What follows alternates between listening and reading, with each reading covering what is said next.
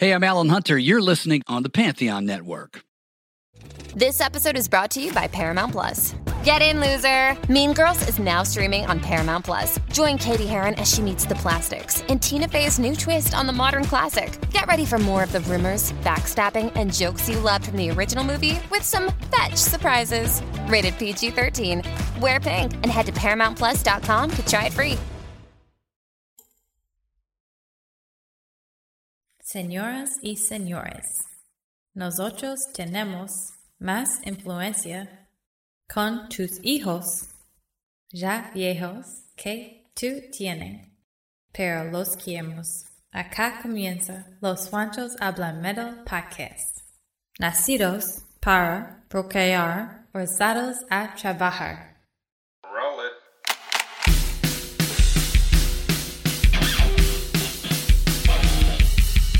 Desde las entrañas del mundo del rock y el metal. Acá comienza. Los guanchos hablan metal. Bueno, de nuevo los Juanchos hablan metal al aire. En podcast y en radio nos encuentran. Ahora con varias plataformas donde nos pueden encontrar ahí en radio y también en podcast. Así que solamente es que hagan like.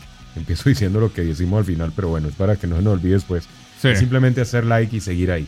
Y para eso también saludo a Juancho Dios, que hoy tenemos preparado un programa muy especial. No tan alegre para nosotros, Es los seguidores de la banda que sigue a continuación, pero pues eh, como yo digo, a las personas que nos dan alegría hay que recordarlas con alegría. Y creo que nada más ni nada menos que Juancho Dios es el que tiene el encargado en este día o en esta noche, si las están escuchando de noche, para hablar de quién vamos a homenajear en este capítulo de los Juanchos Saber Metal. ¿Qué más, Juancho? Y cuéntenos a quién traemos como invitado hoy en los Juanchos Saber Metal, que, que pues es triste que ya no nos acompañe, pero bueno, aquí lo vamos a recordar hoy con música y buena parla. Sí, hermano. Hoy tenemos un, un episodio especial, como usted dice. Eh, desafortunadamente, especial porque esta vez nos vamos a salir de nuestro contenido habitual del hard rock y metal y punk para rendirle homenaje a un artista que se nos fue desafortunadamente hace unos días. Y pues es un artista importante porque, en mi opinión y en mi propia experiencia, a lo largo con bandas como Kiss y Iron Maiden y ACDC y todas esas bandas a las que nosotros adoramos, este trío de músicos también nos acompañaron en nuestra infancia y en nuestra trayectoria musical como buenos fans. Estoy hablando de los Enanitos Verdes, una banda que para mí personalmente a lo largo con Soda Stereo y Los Rodríguez y Caifanes fueron mis cuatro grandes del rock en español. Y pues hoy en Los Juanchos Hablan Metal vamos a recordar a este superartista, Marciano Cantero, vocalista y bajista de esta banda estupenda. Vamos a tocar nuestras canciones favoritas de ellos y lo vamos a recordar con gracia. Y con eso le doy la palabra, hermano, porque hay mucho para hablar y mucho para tocar. Y entonces, bienvenidos una vez más y acá comienzan los Juanchos Hablan Metal hoy con un homenaje a un grande, a Marciano Canteno de los Enanitos Verdes.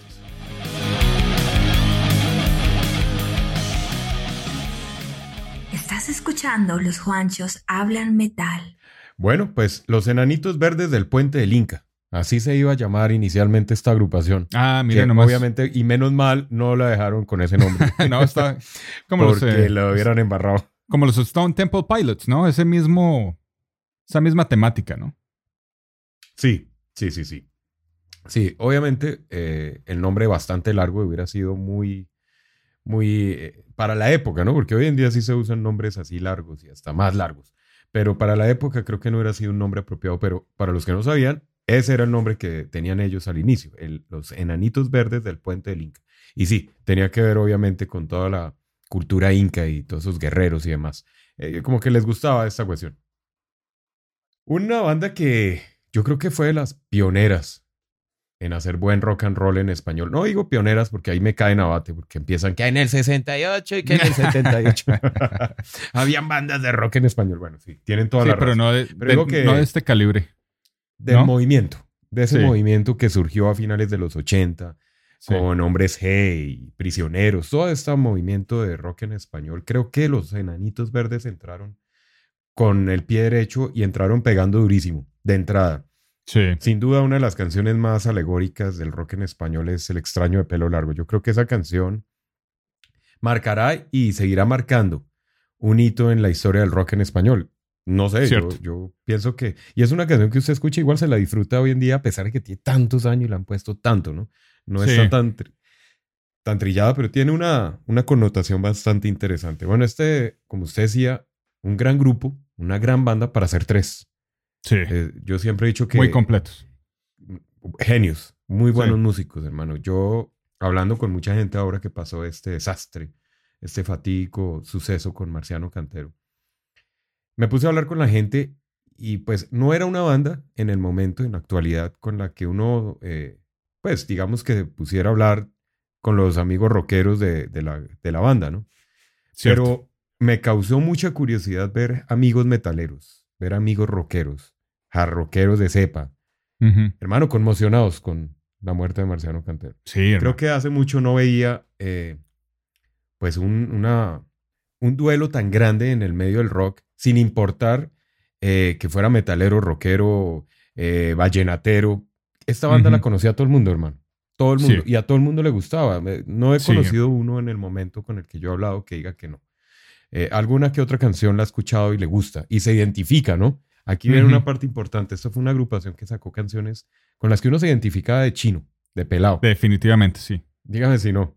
Es y cierto. pues eso es lo que eh, vamos a hablar hoy. Vamos a traer unas canciones favoritas. eh, o, pues, quisiéramos traer muchas. Es que tienen, para mí fue muy difícil, la verdad, Sí. escoger eh, las favoritas de Enanitos Verdes para Guancho Puerto Rock. Porque para mí hay más de 20, hermano. Muchas, muchas canciones sí. que me gozo. Es una banda que yo escucho seguido. Ahí en mis playlists, en diferentes playlists tengo canciones de ellos y las escucho, las pongo a sonar y me las gozo y me las disfruto igual con mi esposa. Y con amigos, hermano. Pero pues esta noticia que nos llegó fue muy, eh, como que no la esperaba nadie, hermano. Además que eh, hace 15 días estaban tocando, hermano. Ellos estaban en gira por allá en Norteamérica, acaban de tocar Sí. en la Florida, en Orlando. Y estaba bien el hombre. Y vea, Sí. 15 días después ya no lo tenemos, hermano. Mano, Qué yo los tenía pendientes. impresionante. Yo los tenía pendientes, pasaban por acá por DC y se me, se me ocurrió eh, mirar eh, fechas y los tenía pendientes, pendientes y se me pasó el día, hermano. Yo creo que por eso me dio tan duro la noticia porque uh, fue una, una, una banda más que me perdí por, por bruto. si me entiendo, o sea, por estar ahí Sí, sí. despistado. Y se me fue este man y pues la verdad, hablar de nanitos verdes o sea, usted lo que estaba diciendo al principio, que hay muchos que, que, le, que le asombró que mucho, que la, la reacción de tanta gente entre metaleros y todo tipo de, de fans de música. Y a mí también, yo soy de esos, hermano, porque esta banda lo que es es personal. ¿Sí me entiende? Lo que le entregan a uno como fan es música casi personalizada, ¿me entiende? Las letras Sí. le sirven a más de uno, se interpretan de diferentes formas dependiendo de lo que esté pasando en la vida de uno. Entonces, nunca, yo como fan de ellos, nunca estuve a- eh, atento al, al historial de ellos, las vidas de ellos.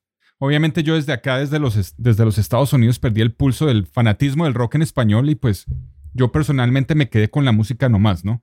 Y yo creo que por eso me dio tan duro la noticia de su muerte, asumiendo que siempre iba a llegar el momento de verlos en vivo y me los perdí, hermano. Sí. Sí, entonces Suele pues, pasar. me, me- me dio muy duro, Suele pasar. me dio muy duro. Bueno, pues acababan de hacer una gira antes de pandemia muy exitosa con los hombres G, que se llamaba Huevos Revueltos. Fue un Sí. éxito total esa gira, fue un exitazo, porque eran las dos bandas cantando todas las canciones de las bandas, de las dos bandas, pero la- las cantaban eh, al tiempo. ¿no? O sea, entre los dos. Y eso fue un, hi- un hit. Sí. Eso fue una fiesta de rock en español súper chévere. Algo que pasaba con los enanitos verdes, porque yo indago, ¿no?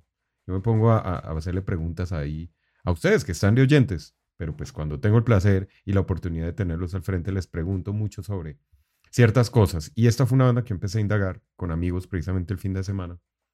Y les decía a ustedes por qué les gustan Anitos Verdes y otras de rock en español. No. Y todos, eh, de cierta manera, llegaban a una conclusión que es la misma que yo tengo. Y es que los Enanitos Verdes, a pesar de ser de un movimiento finales de los 80, donde casi todas las bandas de rock en español eran, digámoslo así, mamadera de gallo, ¿sí? en letras y en... Sí. Estos no.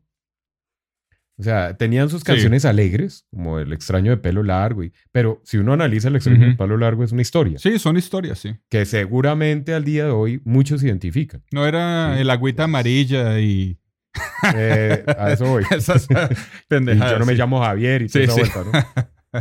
No, a mí me gustan igual. o sea, Oh, yo no tengo problema con el rock en español porque pues igual crecimos con eso y pues me las gocé y me las disfruto Sí. también a veces en farras.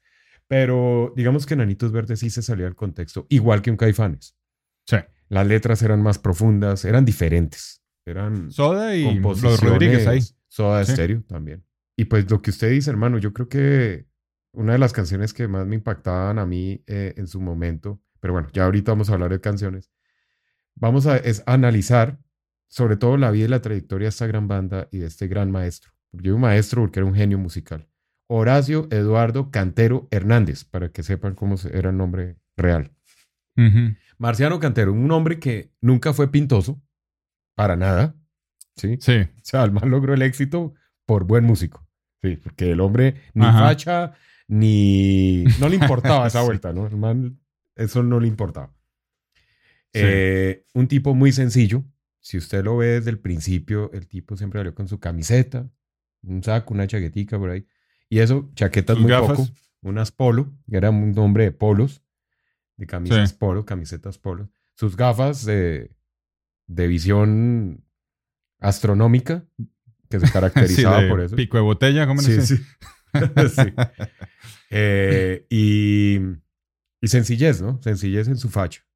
No tenía show, no era un showman, porque tampoco lo fue, no era un tipo que se la pasaba corriendo por el escenario y brincando y nada. Era un tipo Es que cierto, cogía sí. su micrófono, cogía su bajo y hacía todo lo que sabía hacer, que era buena música. Pulidísima. Yo me puse a mirar conciertos, hermano, y esta es de las bandas que me gustaba escuchar en vivo porque sonaban igual que el, el álbum. Es más, había veces que sonaban Sí, no mejor, mejor. que la grabación. Sí. Exacto, sí. Los arreglos que hacían en vivo eran fantásticos. Entonces, esto Sí, es lo sí. que hace que Enanitos Verdes sea tan importante. Y más ahora con la partida de Marciano, pues será aún más importante porque se fue muy, muy temprano, hermano, 62 años. Pues esperábamos que tuviéramos más música. Esta fue una banda también que a principio dejó muy buena música, a mediados dejó muy buena música y a finales seguía haciendo buena música. Esta es de las pocas bandas que yo puedo atreverme a decir de rock en español que mantenía su, mantenía su legado de buena música en toda su trayectoria. 40 años. Totalmente de acuerdo. De. Totalmente de acuerdo, sí. No, Sí. O sea, nunca tuvieron sus bajones. Eh, como toda banda, tuvieron sus tropiezos y tuvieron sus separaciones ahí cortas. Eh, pero ahí seguían, hermano, sus tres eh, integrantes dándole. ¿Y cuál es la pregunta que queda ahora? ¿Qué va a pasar con los dos integrantes que quedan? Ugh, Bueno, lo mismo duro. que pasó con Cerati. Se acaba la banda y bueno, ahí quedan los manes, yo no sé. Yo sí tengo que eh, aclarar que por lo menos eh, eh, el guitarrista Felipe, es, Felipe Staiti, ma- un maestro para la guitarra. Uno, ¿Usted se ha analizado las guitarras de ese claro, hermano, eso es lo que más me llama la atención. Además, pues, es que es una banda muy completa. Sutiles. Sutil, un tacto exquisito tiene el hombre para tocar sus solos de guitarra. Sí. Y eso era lo que le iba a decir. Mis cuatro fa- bandas favoritas siempre han sido las que le mencioné al principio. Y es por el hecho que todos tienen unos guitarristas excelentes, ¿no? To- eh, incluyendo a, a Felipe. Que sí, de verdad, lo que usted dice es un tacto espectacular, una belleza. Sutileza, suavecito, pero con un buen tono, un Mm. buen vibrato. Es, es excelente, uno de los mejores guitarristas de, de Latinoamérica a la hora de la verdad. Sin duda. Y creo que es subestimado. Nadie lo nombra. Nadie lo nombra. O sea, Sí. muy poco nombran a, a- a Felipe en el gremio de los guitarristas latinoamericanos. Y yo creo que es de los pioneros y de los más importantes, como usted dice. Que hay que hacerle un homenaje también, porque parte de lo que hacía la música, yo sé que Marciano componía, era el genio detrás de, el que Se armaba, turnaban, el que armaba Se turnaban canciones. entre ambos. Pero, pero las guitarras de Felipe era lo que hacía que las canciones fueran perfectas. Creo que otro guitarrista, pues de hecho nunca lo tuvo, pues no les interesó cambiarlo y, y obviamente no era una razón viable para hacer. Y, y ahí estaban, hermano. Como les decía, a mí me impactó mucho porque acababa de ver que se acaban de presentar. 15 días estaba lloviendo, eh. Se presentaron en Orlando, a ver, estaba ahí Y dije, chévere haber estado en Orlando para haberlos visto allá. Y 15, y 15 días después, tenga su golpe. O sea, cuando a mí me llegó la noticia, no. Yo pensé que era de esas. de esos, esos relajos que forman a veces de que se Sí, un y- meme. y que son un meme, sí. Pero no, lastimosamente. Pues hermano, vamos a hablar de música, ¿le parece? Sí, toquemos. Usted los, usted, antes de seguir, ¿usted, ¿usted los alcanzó a ver en vivo alguna vez allá en Colombia? Yo no. Yo nunca pude, tuve la oportunidad. No, hermano, mire que cuando ellos se presentaron con... Yo quería y tenía todas las ganas y todas las intenciones de ir a Huevos Revueltos, a la gira. Y estaba fuera de Colombia en ese momento, hermano. No se me cruzó con un viaje, no, no, no estuve. Y eso que usted dice, no, pero busco a ver dónde. Yo soy de los que busco, si no lo vi en mi país, mirar a ver dónde hay. Sí. me voto a, la, a ver si lo logro coger. Pero no, ya, ya se habían ido para muy lejos. Ujú.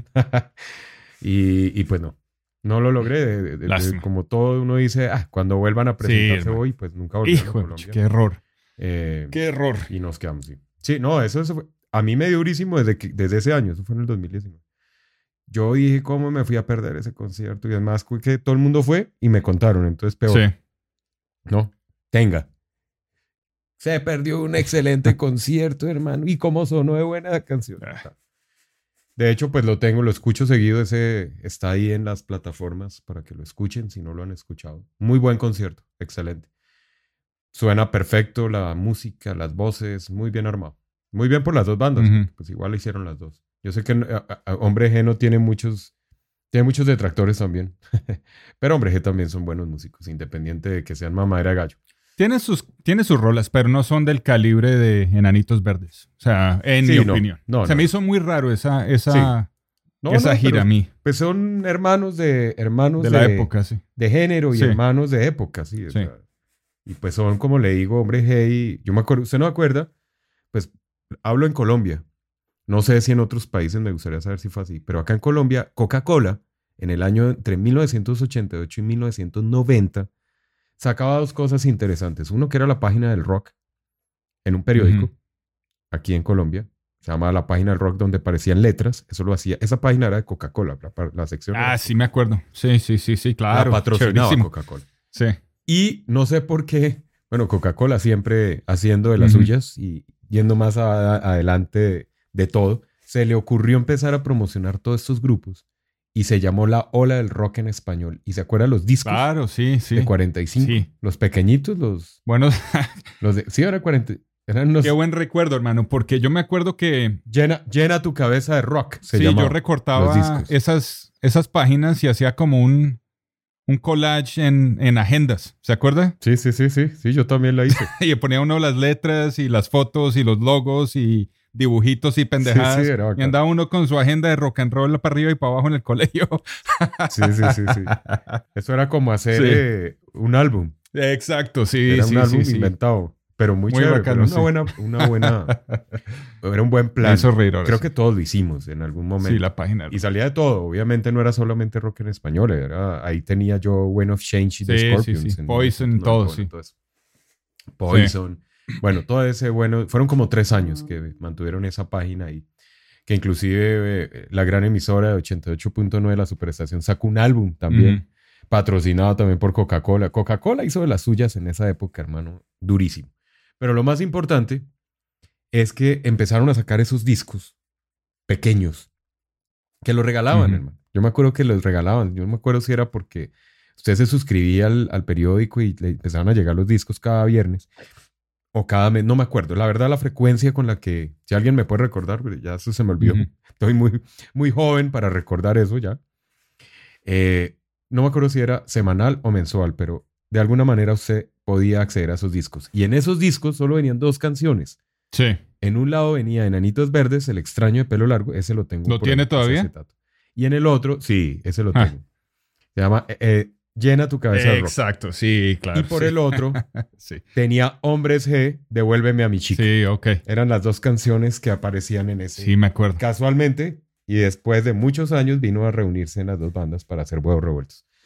Y bueno, y después salieron también, había una de, me acuerdo que también tuve, ese sí no sé, creo que lo cogí de frisbee. Eh, uno de- venía de Charlie García con No voy en tren. eh, No voy en Sí. tren. Y, y no me acuerdo. La, la- Prisioneros venía por el otro lado. Qué chévere. venía Chévere que con las, los tenga. la- con las industrias. Chévere. Y eso era. Y yo creo que pues todos los que crecimos en esa época, pues gracias a Coca-Cola y a estos disquitos también, pues nos llegó toda esta ola del rock en español, eh, hispanoamericano. Y venía esta. Y yo creo que de las que más pegó fue Nanitos Verdes. Pero lo que le digo, hermano, lo más importante es que se mantuvo en el tiempo. Sí. Año 1994 sacaron un discazo. Un discazo. Para mí ese álbum eh, marcó mi pauta de, de joven, de paso de la adolescencia a, la juventud. Sí. y ahí me identifiqué con muchísimos, muchísimos. El Big Bang, el álbum de Big Excelente, Bang, sí. ¿de acuerdo? Para todos, ¿no? Del ni- el niñito. Sí. Buenísimo, buenísimo. Lamento Boliviano. Ujú. Y, y muchas canciones, muchas canciones que, que hacían de esta, de esta, de este disco algo realmente excepcional. ¿Usted sabía que Lamento Boliviano no es de ellos? Eso sí no lo sabía. ¿Qué va? Esa canción es una versión de la original, Ok. mejorada Ok. al 300. Esa canción realmente es de una banda que se llama Alcohol Etílico. Yo no sé si usted se acuerda de esa banda. Yo sí me acuerdo. Sí, señor. Alcohol etílico. Claro. Buenísima banda también. Oye, y es que en Sí. esa época salieron buenas bandas que, que no salieron y no surgieron. Sí. Lástima, porque esta de alcohol etílico era una rebandota. Claro que sí. Una rebandota. Sí. Eh, y pues ellos son los que fueron los que eh, se encargaron de hacer esta canción.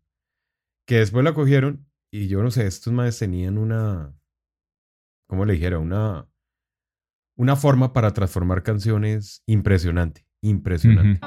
Y eso fue lo que hicieron estos tipos. Cogieron y le dieron una vuelta impresionante a esto, a este, a esta canción.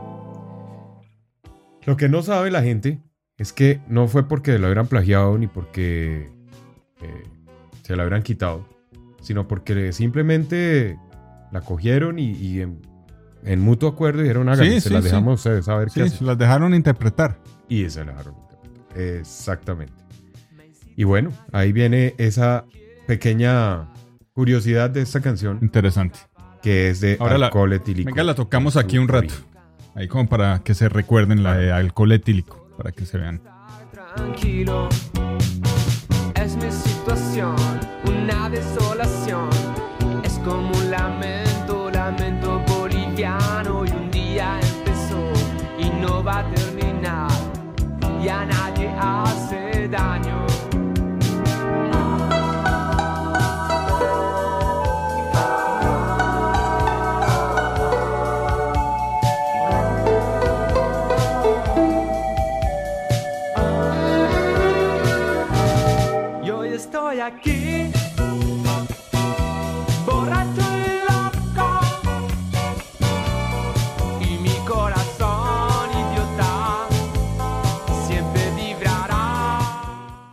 Alcohol etílico. Oye, deberíamos hacer, vamos a hacer una, un, un programa, los guanchos, de todas estas bandas que quedaron debajo de, de la nada, que merecen ser rescatadas. Estas, estos grupos eran violentos. Todos noventeros, ¿no? Pues ochenteros a finales, pero que hicieron su, su debut o, o se volvieron famosos fue en los 90. Y bueno, pues ahí está. ¿Usted qué recuerda de, de su inicio con Enanitos Verdes? ¿Cuál es su recuerdo que usted dice, bueno, yo me acuerdo de niño, lo primero con Enanitos Verdes? Pues hermano, ahora que usted nombró todo eso con lo del periódico los viernes, la página del rock, los discos de Coca-Cola, todo, todo eso me recuerda el álbum de Javier. ¿Se acuerda de esa vaina? Uy, eso era buenísimo. Todo eso me recuerda Era a esa excelente. época y especialmente creo que mi introducción a los enanos verdes fue El extraño de pelo largo o La muralla, La muralla verde. Esas fueron mis, mis, eh, mis primeras canciones que escuché de ellos. Pero sí, hermano, todo eso, todo eso se queda así. Ese, ese es, el, ese es el, el mismo recuerdo que tengo y ahorita me abrió la, la mente a todo, a todo, hasta puedo oler el colegio cuando estábamos eh, coleccionando la- el, el álbum de Javier y, y estaba sonando todo eso y todo eso. eso era muy, muy bacana esa época cuando estábamos peladitos. Sí, y uno se, yo me acuerdo que, en el 94 yo estaba como terminando colegio ya. Sí, claro. Ya estaba terminando colegio y sacan este álbum donde viene una canción que me encanta, Ujú. eh, que es Mi primer día sin ti, hermano. Eh, yo creo que la dediqué unas cuatro o cinco veces. Cuando me terminaban. Cuando lo echaron para el carajo. Huepucha. Varias Sí. veces, varias veces. Y, y, la, y volvía y se la dedicaba, y volvía y se la dedicaba, y volvía y la ponía y volvía. Entonces tengo un recuerdo de esa canción, además que la sacaron, y el día que la lanzaron en, en 88.9, que la tocaron por primera vez, me acaban de echar por primera vez. Entonces para mí fue muy impactante escuchar una canción que se llamaba Mi primer día sin ti. Hmm. Y estaba recién lanzada y fue mi primera terminada con mi primera novia en esa época. Yo, chino muy juicioso. De, Era mi primera novia. de milagro, usted estaba Y- aquí hablando de y- esa vaina, ¿no? Porque estaba que se cortaba las venas en esa época. Uy, sí, sí, sí, sí. No, no, no, no. no. Yo no sé. esas nos de- pasó la primera terminada, fue muy dura. Digo para la generación de nosotros, porque ahora como que lo toman más relajado los chinos, ¿no? Como que ahora es normal. Tener un novio y terminar a los seis meses y no pasó nada. O sea, la vida sigue, la vida es continua, es lo que le dicen a uno. En esa época, para la generación de nosotros, sí nos daba una tusa. Aparte que uno en el colegio, qué beta ni qué nada, hermano. Uno hasta ahora y... Entonces le tocaba era encerrarse uno en el cuarto a tocar guitarra, a escuchar música, a Sí. chillar. Sí. Esa era la tusa y, y a ver qué pasara o que volviera. Entonces era gaste teléfono El teléfono. llegaba esa cuenta berraca, ¿sí? esa cuenta de ETV que llegaba. En esa época El teléfono al lado de la cocina con la luz apagada. y chille, chille porque timbraba y no le contestaba. Y o le contestaba al papá que era peor. Era mejor que no le Mijito, contestara. que a almorzar, Vea que ya se le van a enfriar las papas fritas. Y tocaba colgar y... Mire que. No, ojalá me dijeran solo eso. A mí me decían era. Otra vez pegado al teléfono. Mire que yo no sé qué va a pasar donde esa cuenta llegue cara, guapa. Bueno, entonces, eso era un problema. ¿no? Sí. Eso era un. la- Y efectivamente, a final de mes era un gallo, hermano. Era un problema con esas cuentas de teléfono. Uno rogando ahí como un pendejo, hermano. Poniéndole la canción en la bocina que sonaba horrible. Y uno ahí con una grabadora. La grabada de la emisora, ¿no? Sí, sí. En época no tenía uno plata para comprar el disco. Sí. Entonces tocaba grabarla, esperar todo el día que sonara, grabarla ahí en, en la mitad y ponerle el pedacito y mira, pero escúchale. Mire todo lo que estamos trayendo a cotación y, a- y de recuerdos bonitos. Sí. Digo bonitos porque pues eso es la infancia, Claro es la sí. juventud. De lo que fueron estas canciones y esta banda, hermano. Vea todo lo que nos está haciendo devolver en el tiempo. Y eso es lo que hace un gran músico y lo que hace una buena banda. Mantenerlo a uno en el tiempo, devolverlo a buenos momentos, a tristes momentos. Pero creo que eh, el otro día estaba hablando con mi esposa, con mi amada doncella, y me dice, me dijo algo que me asombró mucho y me gustó. Ajá. Me dice, le doy gracias a Dios por la música porque la música, gracias a la música es que uno ha podido expresar realmente los sentimientos. O sea, uno se identifica con la- las canciones por los sentimientos que uno tiene, hermano. Exacto. Y es sí. totalmente cierto. O sea, Exacto. a- algo que tenían Anitos Verdes era eso. Eh, yo creo que más de una canción, empezando por El pelo largo, extraño de pelo largo. Ujú. La primera vez que yo me dejé el cabello largo, ponía esa canción y sentía que me la habían compuesto a mí.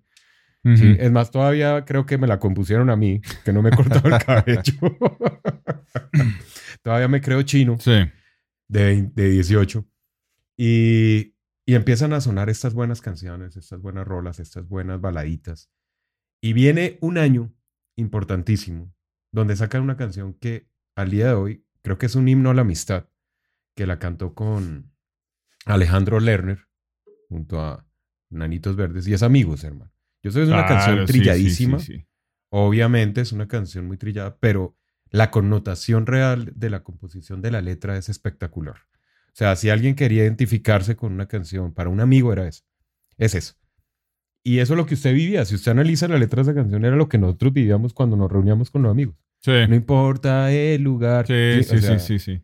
Eso era, hermano. Y, y, y esas son las composiciones que uno dice, gracias a Marciano y gracias a los Enanitos Verdes por eh, habernos dado tanta buena música, tanta buena, buenas composiciones, hermano. Porque de verdad que, que lo hacen a uno pasar muy buenos ratos. Y era las que en las fiestas de los noventa y pico, en sus fiestas de colegio y eso las poníamos, acuerdas? Sí. Y, y movíamos ahí la, la muralla verde.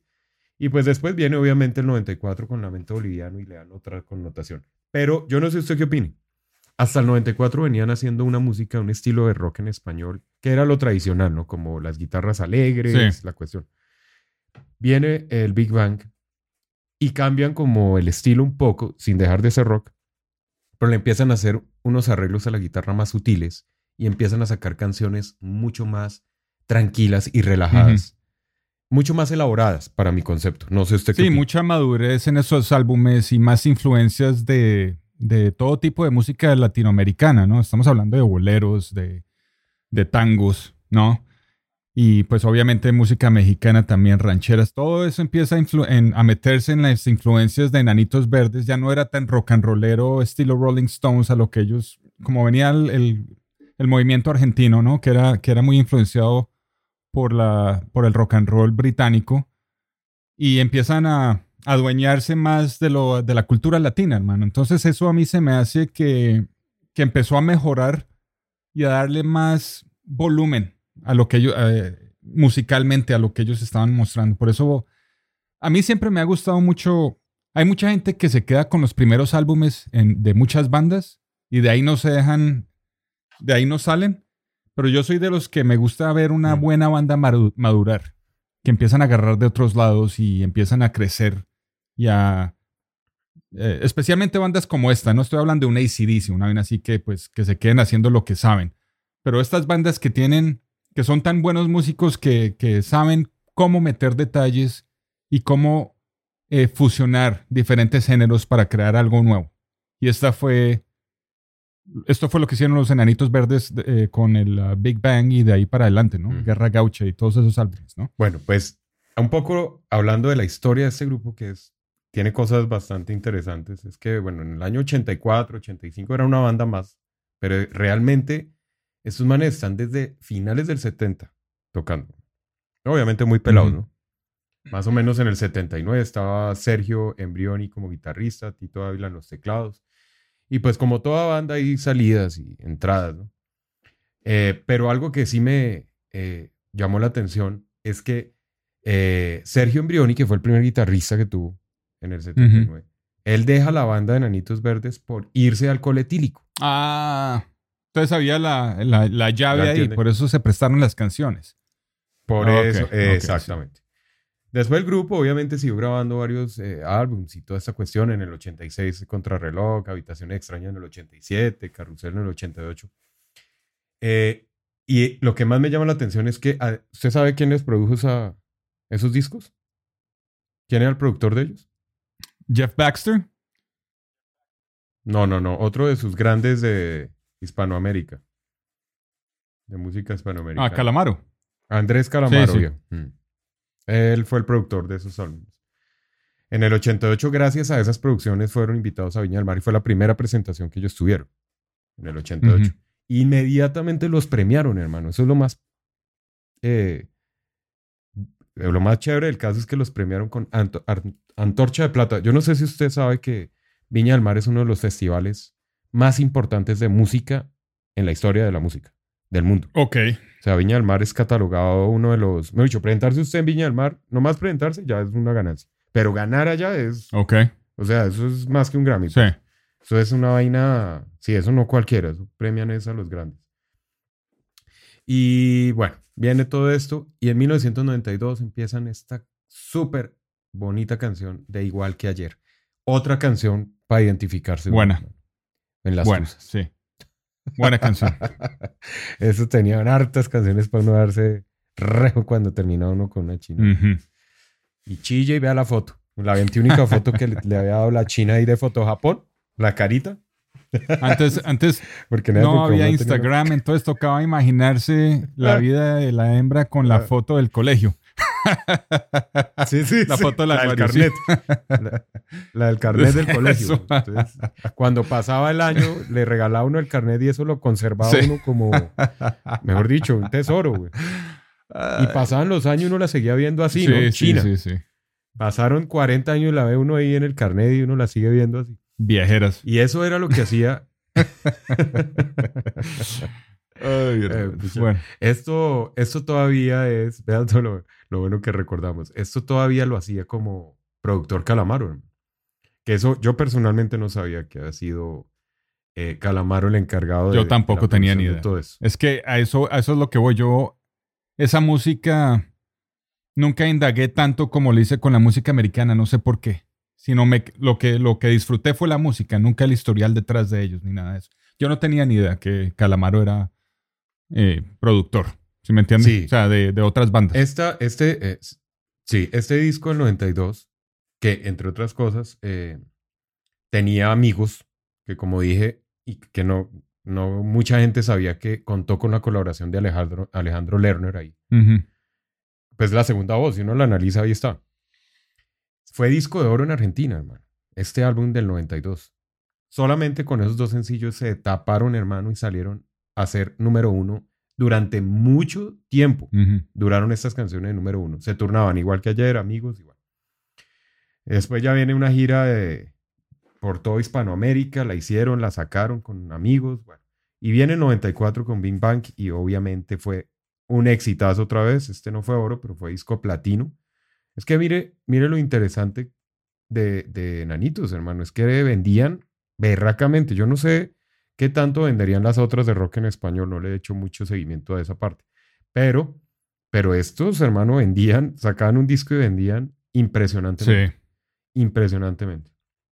Y pues obviamente con Lamento Boliviano, hermano, que esa canción hasta el día de hoy la tocan y la ponen en todas las Sí, fiestas. esa es la. Bueno, esa se Colombia. convirtió en el meme de como al estilo Wonderwall de Oasis. ¿No? Es la misma. Todos Sí. los eh, artistas de la calle agarran una guitarra y se la saben, pues, y la empiezan a tocar, y en las fiestas llega el tipo y saca su acústica y la toca. Es la misma, es el mismo cuento, el mismo chiste. Sí. Me hace reír eso. Pues una de las anécdotas más interesantes de Los Enanitos Verdes es decir que a pesar de que esa canción no fue original 100% de ellos, fue una versión, fue una canción que les dio un salto impresionante. Llenaban los estadios, hermano, y una de las anécdotas que ellos cuentan es cuando llenaron eh, la Plaza de las Naciones Unidas de Buenos Aires con 50 mil personas, hermano, para el lanzamiento de este álbum. Imagínese, eso, eso para una banda de rock en español, me parece que, que es mucho, ¿no? Pues no sé. Y después se van a la playa El Silencio en Lima y llenan con 60 mil espectadores. Creo que, no sé si alguna otra banda ha llenado igual, pero hicieron 129 conciertos en toda Latinoamérica y Estados Unidos y todo era un lleno total. Entonces fueron catalogados como uno de los grupos con el lleno más impresionante para ser una banda de rock argentino. Después viene Guerra Gaucha y bueno, ya empiezan ahí las canciones que empezamos a decir. Después viene un álbum que me parece súper interesante, que es Tracción Acústica, que es donde se nota Es excelente, es mi favorito. la magia, sí, la magia. Es el que escucho más seguido. Mm. Sí. Es donde se ve el virtuosismo de estos manes. Son Donde se ve la sutileza, la pulcritud para tocar. puliditos, sí. Y sí, es que, es que son impresionantes. Esto los hizo nominar a los premios Grammy como mejor álbum alternativo de rock latino. Imagínense. Y ganaron. Sí. En la categoría, y repitió la mención en la misma categoría al siguiente año, que creo que eso tampoco ha pasado. O sea, esta banda no era cualquier. Uno no, lo que usted dice, uno no indagaba y no le hacía el seguimiento de lo importantes que eran. Sí, es que pues, no, no- o sea, ¿qué se sabe de ellos como, como rockstars? Pues Es- no, no eran, vivían, como usted dice, el man vivía, eh, eran músicos, más que todo, ¿no? O sea, me imagino que tuvieron su- sus fiestas y hicieron sus vainas, pero Sí, sí, parecían. fuera, del, fuera de la farándula, no era tan faranduleros. Sí, pero no, más bien eran como juiciosos. Exacto. Es que lo que le digo, ellos parecían, los tres realmente parecen músicos de sesión. O sea, los tipos no, no, lo que yo le decía al principio, no, show, show no tenían, para nada, Sí, pero nada, o sea, los tipos eran cada uno parado en su, ahí se paraban dos horas y la- no movían, hermano. la música, la música hablaba por sí sola, no necesitaban hacer más. Eso es la excelencia. Sí, no necesitaban, no necesitaban. Sí. Exacto. Después viene un super álbum en el 2002. Amores Lejanos, canción sota que viene en este álbum, homónima al álbum.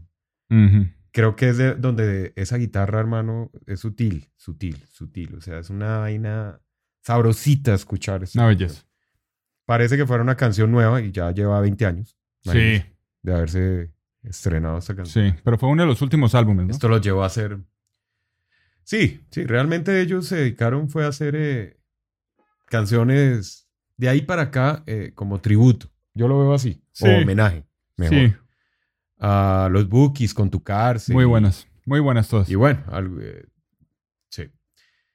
Y pues hermano, eso, eso es básicamente un poco de la historia resumida, porque estos manes tienen mucho para hablar, pero pues obviamente aquí nos podríamos gastar horas. Pero es más o menos lo que, lo que resalta un poco a resumidas cuentas de, de lo importante y el legado que deja esta banda en, en el rock en español, ¿no? Y yo creo que en la música, no solo en el rock en español. Yo estaba hablando con gente de Enanitos Verdes. Oye, y se murió el de Enanitos Verdes. Pues, ¿Usted no escucha rock? Ah, no, yo no sé, pero yo sé, los de amigos. O sea, vea, vea la connotación de... de eh, estaba hablando con el esposo de mi mamá, precisamente, y le decía, me dice, oye, se murió el de Enanitos Verdes. Y yo le dije, sí, ¿usted cómo sabe? Dice, no, yo escuchaba, he escuchado, sé Oiga, son". pero eh, venga, usted con todo, venga, le pregunto, usted con todo lo que habla de rock, con eh, la música y el DJ y todas esas vainas que usted hace y su familia no, ni un tris de interés, siendo usted el, el centro de la No, familia, no le paran ellos- bolas a un carajo. Ellos hoy en día, pero han copiado, han copiado. El otro día estaba hablando yo con mi mamá y, sabe perfectamente quién es Guns N' Roses y quién es Slash y toda esa vaina. Qué cosa habla más así. bizarra, es que no, no, se no se dejan influenciar No, pues, por un qué, por nada, ¿no? no, ya no, güey. Ya no lo logré, ya no lo logré, ya no. Tengo, No, ellos son rumba, hermano. Mamita, son- tengo un programa de radio, tengo un podcast. ¿Y eso qué es? ¿De qué están hablando? ¿De quién? Les vale chimba, ¿no? Sí. No, pues no, cono pues no, pues no conocen, hermano. No conocen. Eh, mi mamá y mi familia es muy rumbera, hermano. Y usted sabe Sí. que son súper rumba. sí, sí. O sea, rock no, nada. Eh, yo no sé a quién salí, pero, pero de mi casa, nada, hermano. Mi esposa, gracias a Dios, pero, pero no, hermano, por el lado de mi casa, bueno, mi hermana, una que otra, Bon Jovi le gusta. Sí, ella su hermana se dejó tampoco. influenciar mucho al principio por las baladas y ciertas agrupaciones. De hecho, estuve ahorita con ella en el, en el Stadium Tour, estuvo, estuve Sí. con ella, se gozó Poison, de Leppard, bueno, se lo disfrutó. Vea, hay una, hay una anécdota aquí que dice que la canción de Cada vez que te digo adiós, uno la dedicó seguramente a una novia y pensó que eh, estaba compuesta a su, a su novia, ¿no? Y fue compuesta a su madre, hermano, Ok, a la mamá. sí. La de tus viejas cartas, y aquí viene algo interesante que no sabía, la compuso aquí en Bogotá, Colombia. Esa canción fue compuesta en nuestra ¿Con tierra. quién? ¿Cómo te imaginas? ¿Cómo ¿Con te- quién? No, la compuso aquí. ¿Sí? ¿Cuando Acá. estaba de tour? Sí, Ah, sí. En algún momento la compuso en Bogotá, Colombia. bacano. Entonces, bueno, le inspiró la capital colombiana. Se la dedicó a una exnovia. Y bueno, ahí todas estas cosas. Él se enfocaba mucho en sus. Eh, para componer, ¿no? Se, se enfocaba mucho en sus anécdotas y en sus vivencias personales. O sea, no, no como muchos que componen a un amigo o, o, o fantaseando parodias Sí. o algo así. No, él, él sí la metía toda en... Te vi en un tren también. Es una canción que está basada en una historia que, que él vivió.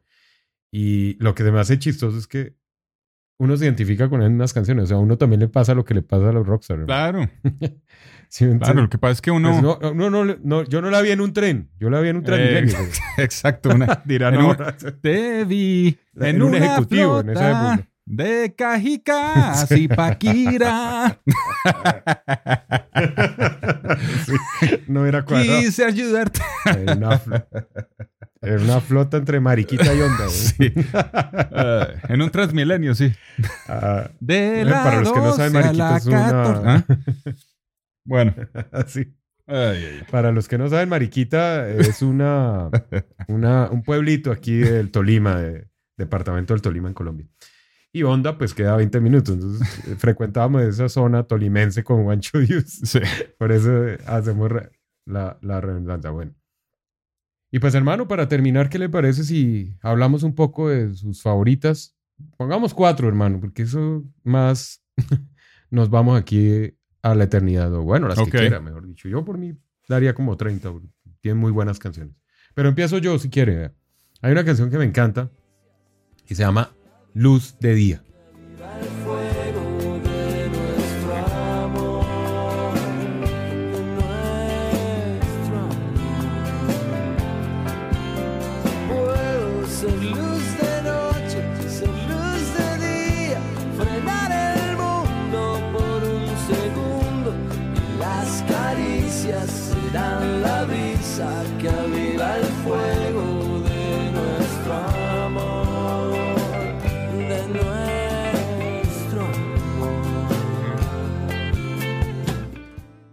Una rolita, hermano, espectacular. Es muy al estilo de Amores Sí, Lejanos. una baladita muy linda, sí. en su estructura, ¿no? Muy sutil, muy, muy, muy bonita canción, hermano. Esa de Luz de Día es muy romántica. Así como me gustan a mí las canciones roman- romanticonas. ¿no? Eh, usted, su canción que se le viene inmediatamente a la cabeza cuando recuerda a Anitos Verdes. Definitivamente, una de las primeras que escuché, como le dije, fue Te vi en un tren, ¿no? Y pues ya lo hablamos. Aunque ellos tienen un catálogo bien profundo y tienen miles de canciones ahí que de verdad vale la pena escuchar.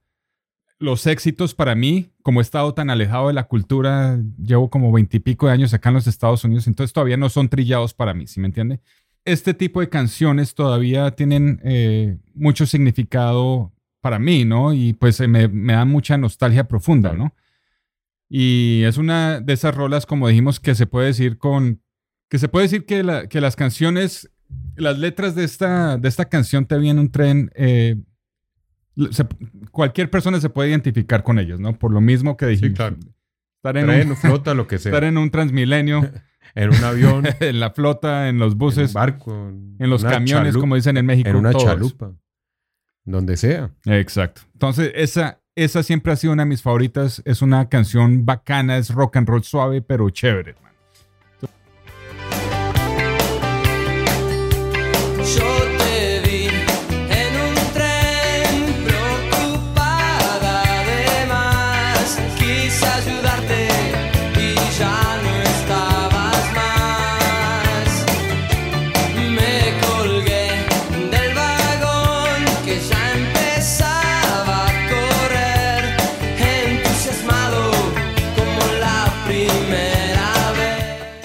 Pero es que mire, hablando de esa canción de Yo te vi en un tren, eh, me, me trae a recordar que uno nunca se pone a analizar, a no ser que escuche esa canción, de cómo es ese primer momento de uno con la pareja, hermano. Tiene que haber un momento Sí. cero de, de química, ¿no? De esa mirada de primera vez eh, que como que dice uno, joder, madre, acá fue la vaina. Acá hay algo. aquí, aquí hay algo Sí. interesante. Sí. ¿eh? Y sobre todo en esa época, ¿no? Que estaba uno, pues, pelado, que, que salía uno y cualquier china que lo medio miraba a uno, uno ya creía que se iba a casar y tener hijos y familia, ¿no? Y toda esa vaina, ¿no? No creía que ya Sí. esa mujer Sí. no quería ver más allá. Y pues no, Sí. a veces lo miraban uno era para criticarlo, ¿no? Pero sí habían esas miradas de química, con química, perdón, como esa, de te vi en un tren. Y yo no sé, yo me acuerdo, yo, yo, una de mis novias la vi en un puente, hermano. Ah, en un paradero de un bus. la persiguió. Ahí, esperando ahí la flota. No, pero no, de verdad fue en un paradero del bus del colegio. Y la vi y bueno, fueron seis años de noviazgo ahí con ella. Y, y así, hermano, así, así Ujú. pasan las cosas. Entonces, y en esa época fue esta canción, Te vi en un tren. Entonces sí, también me identifico mucho eh, con ella y, y de ver cómo era esa miradas químicas, como le digo yo, que se daban en esa época gracias a canciones tan bonitas como esa de Te vi en un tren. Además que la canción es medio alegre, pero tiene una letra romántica, ¿no? Sí, sí, sí. La, la estructura, la composición es bien romántica. Eh, después vengo yo con una también viejita, clásica, que es La Muralla Verde. Yo sé que es de las primeras y de las sonadas, pero es una canción que es Excelente, excelente. la guitarra, hermano. Sí, de total. muralla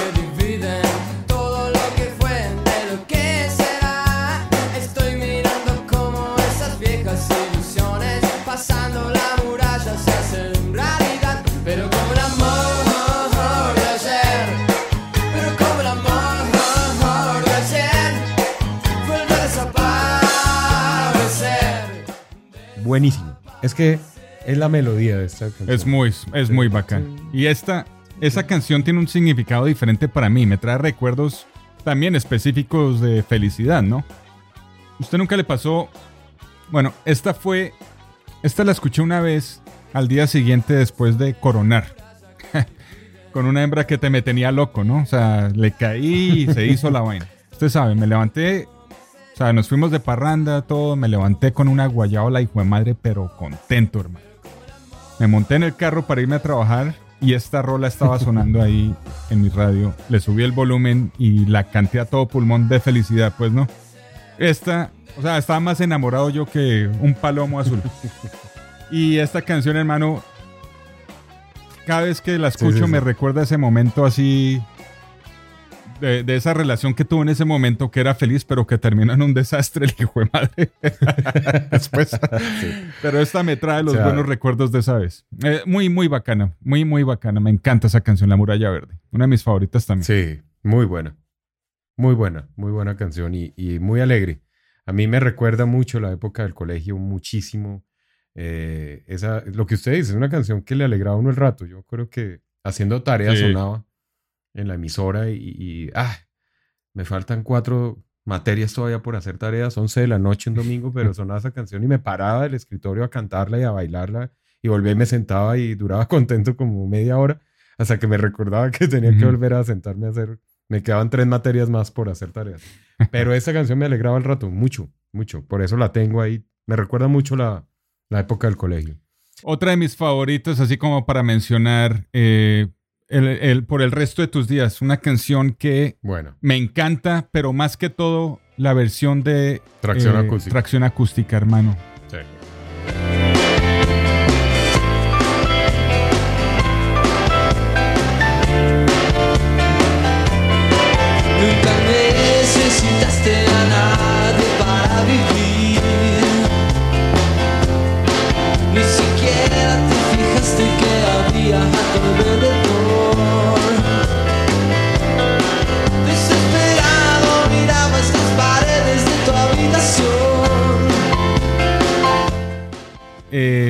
Esta canción, hermano, lo que estábamos hablando hace un rato, lo dice Marciano, ¿no? En una entrevista que le hizo a Rolling Stone. Dice, es una de las primeras canciones que compusimos con Felipe y una buena muestra de nuestro estilo de cantar cosas tristes con estribillos súper felices. Y ahora tendrás que seguir cargando tu cruz por el resto de tus días, ¿no? Dice la letra, pero en un ambiente casi festivo. Me gusta mucho Sí, sí, la canción es arriba. A mí no se me hace tan festiva, hermano. Esta canción tiene matices de una canción pesada temáticamente. O sea, yo no sé cómo, cómo la percibe usted, pero yo la percibo de esa forma. Yo no la siento así una canción feliz. Es una canción que empieza el, unplugged, pero tiene un ambiente pesado. No, no pesado así de, de oscuridad ni nada, sino como, como de un significado más profundo de, eh, en cuanto a la, a la música se refiere, ¿no? A mí me encanta esta canción. Pues hermano, lo que usted dice es cierto, y si uno me pone a analizar la connotación de verdad la letra como tal, eh, sí es una Sí. letra densa. O sea, nomás esa parte que usted acabó de nombrar de Sí. ahora tendrás que seguir cargando tu cruz, ¿no? Por ejemplo, hay un pedazo que dice, eh, nunca necesitaste nadie para vivir, ni siquiera te fijaste que había a tu alrededor. O sea, es como una cierta eh, depresión, ¿no? Sí, una situación en la que muchos hemos pasado, personalmente, ¿sí me entiende? O sea, es, es pesadonga. Es como depresiva la letra. Es como de alguien que está cantándole a alguien que está deprimido, deprimido, hermano. Dice, desesperado mientras las paredes de tu habitación y gritaste muy fuerte, pero nadie te conoció. Es, o sea, es, es densa, es densa la canción. Sí. Pero la melodía es alegre. Eso es como escuchar las canciones de Héctor Lavoe, tal cual. Pronto llegará el día de mi suerte. Sí, más sí, desastrosa del mundo. O- Sí, que le murió hasta la mamá, hermano, y todo Sí, el mundo bailándola y, yes, más aguardiente, y Una- madre. una Ah. banda, una banda americana que hace eso bastante y es una de mis favoritas. No es, no es del género del metal, es del rock clásico, hard rock, bueno, hard rock en la época de los 60 Era Creedence Clearwater. Ah, sí, claro. No sé si sí, le gusta claro, claro, esa es la- Ellos tenían unas letras pesadísimas, hermano. Sobre todo de la guerra de Vietnam. Sí. Pero con unas melodías súper alegres. Eh, Bad Moon Rising Mm. es una de esas. Es por el estilo de estas canciones que hacían ellos. Pero bueno, Oye, usted sabe que, esa es mi- haciendo el paréntesis, usted sabe, que esa banda la usamos mucho o la usan mucho en el mundo de la Harley para las ruedas, esa banda, las canciones de ese grupo. Claro, es, es una de mis favoritos. Pero no sé qué tanto tenga que ver con, con Harley Davidson. Eso es más música de protesta No, no en la sé. época. No, no, lo- no, pero la, po- por eso le digo, me causa curiosidad Sí. porque suenan mucho. Pero es que es, Mucho, es un o sea- blues muy bacano y obviamente... Mm. ah, Relajante para ir en, Sí. en pero póngale cuidado a las letras y va a ver.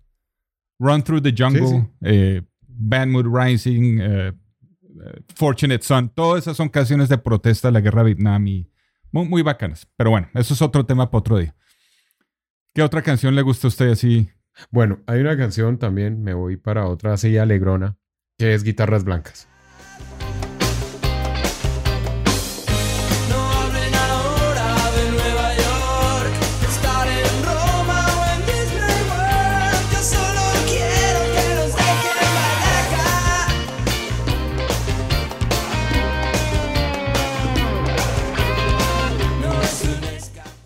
Otra canción sota. Sí, bacana. Otra canción sota. Además que esta canción tiene una particularidad, es unas trompeticas que le meten ahí en sintetizador. Que pareciera que fueran salidas de la nada, no sé. O sea, al principio uno dice, no, eso no, se les fueron ahí. Pero después escucha uno toda la canción y sí, ¿no? Las- Sí, sí, sí. eh, Bien metido. Excelente. El fara. Muy buena. No le meten más esas. Pero después el cambio que tiene esa canción como en un poquito más de la mitad es violento cambio el que le hacen el tum, tum, tum, tum, Sí, sí. con los tambores. Un himno para los farreros, digo yo, ¿no? Los que quieren parquearse al lado de la licorera y hacer bulla a las 2 de la mañana al frente del edificio. Lo que hacemos nosotros. Era un himno de nosotros. Eso era lo que hacíamos Que dejen nosotros bailar, estábamos chinos. ¿No? Y, y la vecina, vaya a la policía, dejen dormir. Y uno, ay. Pero sí, eso es. Déjenos bailar. O sea, es que sí, o sea, es eh, la alegría de lo que era la juventud. Yo pienso que esto era muy enfocado a los jóvenes. Y pues todo esto, ¿no? Estas gru- agrupaciones en, en, en sí estaban enfocadas en la juventud, en componerle a los jóvenes. Es lo que yo veo. O sea, si usted analiza todas las letras, era lo que un joven vivía. ¿sí? No el veterano, sino ¿no? los pelados, pues los pelados, lo que ellos trataban de hacer.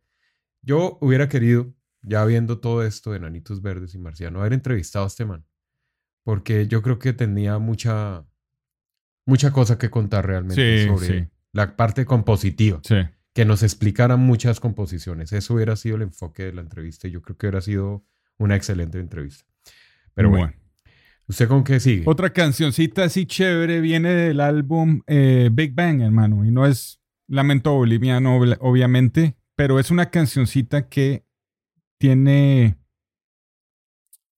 una matiz de rockcito más duro, ¿no?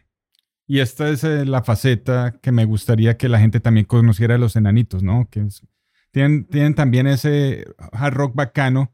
Y en esta canción en particular brilla mucho Felipe Staiti, ¿no?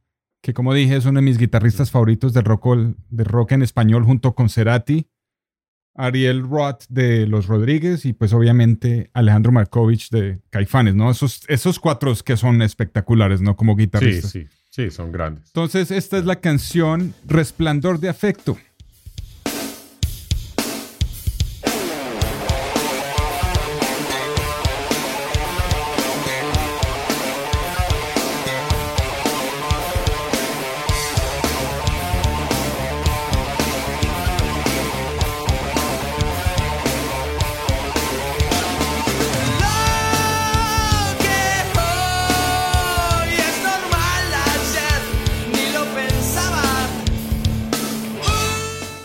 Del, del 1994. Una super rola, una guitarra bacana y pues a rockera, hermano. Eso es lo que me gusta, Total. ¿no? Y hay bastantes por ahí metidos, ¿no? De ellos que son jarroqueras así, ¿no? Sí, sí, sí, sí, sí. Pues a mí lo que me causa curiosidad es ver cómo lo catalogan, catalogan a los enanitos verdes. Los catalogan dentro del movimiento rock en español, rock latino, folk rock, rock alternativo y Sí. new wave. Tienen de todo, sí. Yo, Sí. hermano, una canción que me gusta muchísimo. Es demasiado melancólica, demasiado. Y la letra es otra letra para darse un tiro. Sí. Eh, pero pues también con una, como con una Es, eh, le dejan una enseñanza bastante importante y es el guerrero. Buenísima, sí. camino le dieron la clave. La muerte no termina con todo. Dos cosas distintas, los sueños y el destino final. Ya se marchó. No volverá. Un buen guerrero. Y en la versión en vivo, que toca el acordeón Julieta Vanegas ahí con ellos. eh, buenísima la canción. Excelente, sí. El guerrero, además que la letra, la, la guitarra con su slate, o sea, no, no, o sea, es una, Sí. es una canción muy bien armada. Triste en melodía, súper triste, pero la letra, al contrario, sí habla de un guerrero, de, de ser fuerte, dicho. Que hay que ser fuerte, que no hay que echarse para atrás. Sí. Eh, y es una canción que emotivamente me gusta mucho, la escucho seguido, me parece bacana. La escucho a veces para subir el ánimo, siendo una canción de balada triste, Sí, pero, sí, sí. pero sube, sube, sube. O sea, un guerrero no mira hacia Sí, el atrás. mensaje, sí. Y es verdad, es mensaje bastante emotivo y musicalmente, hermano, en esto de tracción acústica, ¿no? oh, Es- ese es- es- Y es una canción que tiene tanto para Es escuchar en los detalles, hermano, que cada vez se escuchan más bonitos. exacto. ¿No? Cada vez se encuentra algo ahí Sí. que uno dice, hijo de madre, esto es una belleza. No, la instrumentación es espectacular. Sí. Es una super rola. Eso que usted una acaba de decir, eh, cada vez que uno la escucha le encuentra un sabor más, más Sí, bacano a la sí, sí. canción.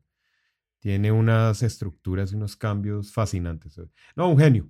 Genio. Y me podría quedar acá hablando de Cuarto Poder. Es una- esa sí es una canción alegre. ¿Usted la ha Claro, escuchado? sí, sí. Sí, sí, sí.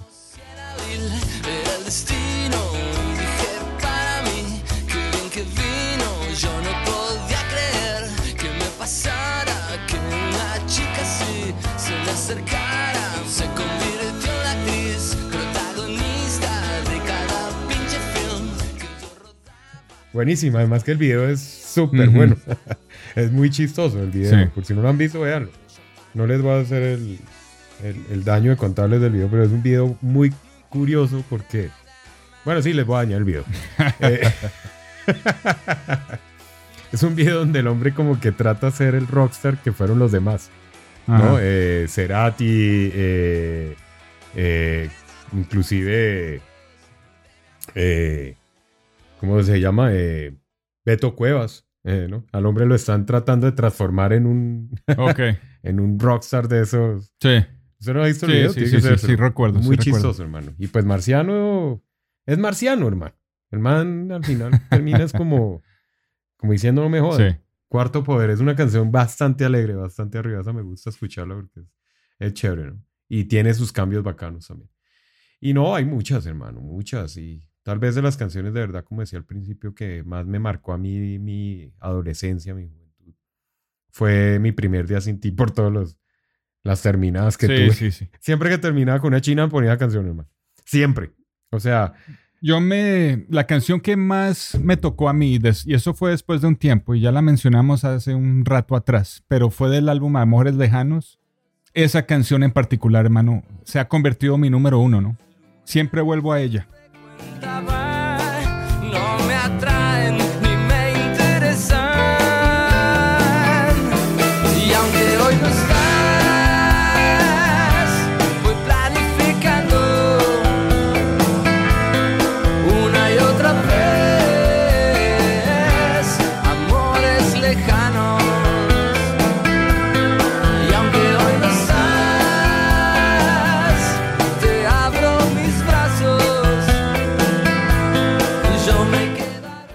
y fue de sus últimos álbumes, como dijo usted, ya casi 20 años, hermano, pero atemporal, como todas las de ellos. Una baladita con unas melodías excelentes, el bajo carga la canción muy sutil, pero unas melodías, unas líneas muy bacanas. Las guitarras, como usted dice, mejor dicho, una rolota, qué vozarrón que tenía Marciano. Y unas letras excelentes, Sí, sí. hermano. Eh, bien hecha, bien hecha. Con ese solo de guitarra espectacular, el Hammond acompañando también. Sí. Todo lo que usted habló, Sí, esta sí. es mi canción favorita. Y la descubrí después de un tiempo. Usted sabe que uno se mete en su cuento y se olvida de bandas por un por cierta cantidad de meses o un año. Claro, porque Porque esta canción es del 2002 y usted ya en el 2002 llevaba 15 años casi fuera. Y pues esto no llega allá, hermano. Esto no es que siga sonando allá en Exacto. Estados Unidos. Y le toca a usted averiguar o indagar para poder encontrar estas canciones. Acá sí sonaban, pero allá no. Bueno, era. Y por lo que usted acaba de decir, hermano, es importante. Y es donde hay que eh, ver una particularidad de Marciano como cantante. Y es que, hermano, el man no falseteaba una sola nota. Cierto que no, sí. El man no esforzaba la Sí, garganta. Cero, cero. O sea, usted no va a ver a Marciano ahí eh, estirando el cuello Ujú. y madre, tratando de llegar. Analicen las canciones, analícenlo en vivo. Sí. Y el hombre parece que estuviera hablando todo el tiempo. Cero relajado el tipo, cero estrés, nada de falsetes, nada de, de forzar la voz. Qué pérdida. Sencillo, hermano. El man nació con esa voz así tranquilita y así le salían todas las canciones. Qué pérdida, hermano. Todas. Qué triste. Qué con, Todas, con sí. el corazón roto por eso. De verdad, yo, yo como le dije a usted cuando estamos hablando por texto, cuando escuchamos la noticia, yo no soy de dramas de ponerme a chillar por gente que no conozco. Y, ¿Sí me entiende? Pero algo me dio, me dio duro esta, por alguna razón. Y pues ahí me di cuenta la importancia que era esta banda para mí, hermano. De verdad. Lo duro que me dio la muerte de este man. Me, me, agüité, como dicen los mexicanos. Me dio, me dio, casi se me, empecé a, se me empezó a quebrar la voz cuando le estaba, cuando estaba escuchando la, la noticia y Pues, tenaz, hermano. pues si a nosotros nos dio duro, eh, en el mundo, en menos de cuatro o cinco días, eh, ha dado la vuelta al mundo esta noticia y grandes músicos de la historia y de la escena de la música le han hecho su despedida, han hablado, han dado sus sentimientos. Eh, Ricky Martin fue uno de ellos, para que lo sepa. Le hizo una emotiva despedida, una sentida despedida a, a Marciano. Eh, a- a- parece que el hombre dejó sentado muchas cosas, parece que era un muy buen tipo, lo querían mucho y parece que pues eso hacía que lo- la, la gente lo tuvieran en, en cuenta. Además que lo que yo veo es que estos eran de esos manes que también componían y, y las canciones les hacía ver a todos. Vea las pintas del man, hermano. Este tipo era de esos tipos que se vestía hasta con chancletas, para salir. Un pantalón ancho y un buzo ahí. Y bueno, esto hizo que canciones como Lamento Boliviano me imagino. tenga más de... Es una de las canciones más escuchadas en Spotify hasta este momento. 163 millones de reproducciones. En el próximo año va a doblar eso. Seguro, seguro, seguro. Y pues hermano, con eso hermano, pues nos despedimos, agradeciéndoles siempre estar ahí pendientes de nosotros, los guanchos al metal, escuchando estas historias y anécdotas que nos llegan al alma Juancho, Dios y a mí, y a ustedes no, pero pues igual se las contamos, Sí. De pronto se, recordando, de pronto se acuerdan de algo ahí con. si algo se conmueve, se, se, se conmueven Sí. o se identifican de pronto con alguna de nuestras historias. Sí. Eh, de pronto sí. Si son de la misma época, seguro que sí, porque eso parece que fuera una plana. Todos nos pasaba lo mismo y sufríamos igual. Y hasta la lonchera era la misma para ir al colegio. y pues bueno, eso es. No les quitamos más tiempo por hoy. Péguense ahí a la sintonía de los guanchos. Hablan metal. Porque vienen cosas muy interesantes ahora para octubre. Vienen cosas interesantes de Halloween. Vienen vainas muy chéveres. Y ahí estamos, los guanchos hablan metal. Siempre en podcast, en radio. No se olviden, viene eltunel.co. Ahí van a estar de nuevo los guanchos al aire en radio, también en Underprod y en este, el podcast, para hablar un poco más extenso de las cosas que nos gustan, el rock y el metal. Así que, Juancho, un abrazo bien rockero, hermano, un abrazo bien rockero para ustedes en sintonía y nos vemos en una próxima. Soy Juancho Puerto Rock, cuídense mucho y no olviden que el rock sin historia es un rock sin futuro. Exacto. Así que, cuídense, hermano. Bueno, hermano. Chao.